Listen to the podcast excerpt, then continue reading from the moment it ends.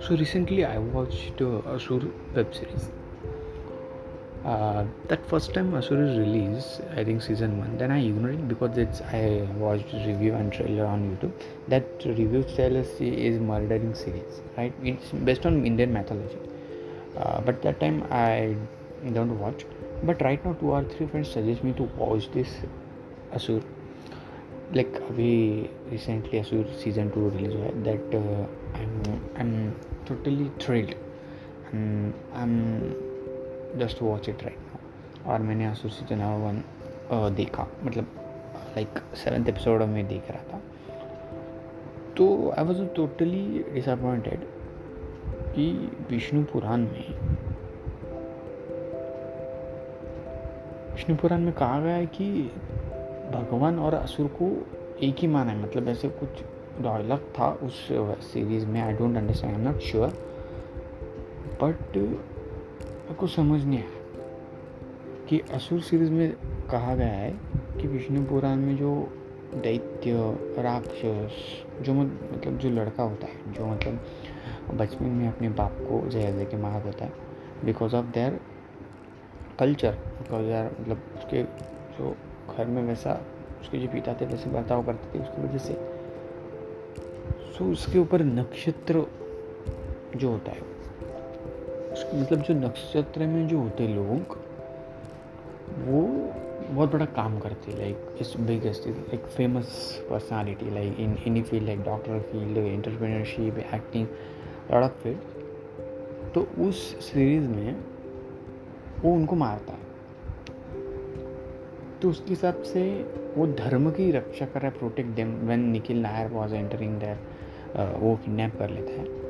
That time वो उसको बताते कि मैं धर्म को बचा रहा हूँ। ऐसा बोलता है और एक बार मैंने देखा कि एक डायलॉग था उसमें कि आपको अगर कोई काम करना है, अगर सामने वाला दिखा रहा है, अगर आप फैमिली अगर बीच में आती है तो आप कौन सा भी काम करने को रेडी हो जाते हो? वाई ऐसा उसमें भगवत गीता पूरी पढ़िए बचपन में उसको अगर आज आप पैदा हुए और कल चलने लगोगे it's miracle right it's very dangerous miracle और बाद में वो एक ही बुक को ऐसे पढ़ लेता है और उसको सब ध्यान में आ जाता है.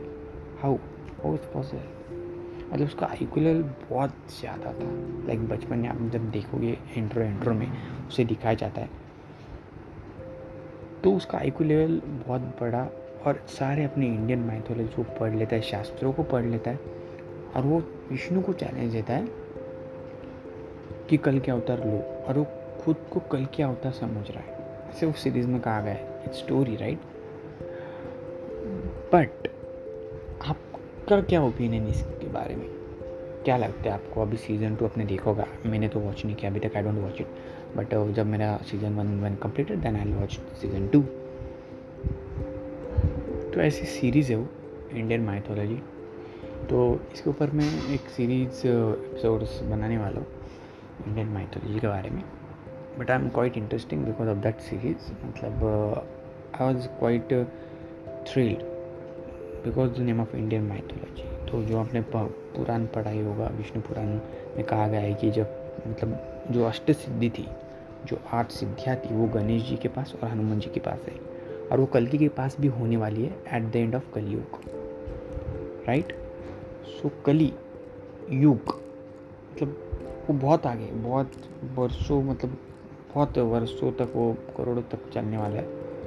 But at the end of born the कल की राइट और वो किसी ब्राह्मण घर में बॉर्न होने वाले ऐसा अपने पुराण में पढ़ा होगा राइट तो आपका इस सीरीज़ के बारे में, इस इंडियन मैथोलॉजी के बारे में क्या कहना आपका क्या ओपिनियन है? आप ज़रूर कमेंट सेक्शन में बताना। और फॉलो कर लेना और शेयर करना मत भूलना इस एपिसोड को। और इंडियन माइथोलॉजी के बारे में एक एपिसोड ज़रूर आएगा। और बहुत सारी चीज़ें मैं डिस्कस करूँगा इंडियन माइथोलॉजी के बारे में। सो स्टे ट्यून मिलते हैं जल्दी नेक्स्ट एपिसोड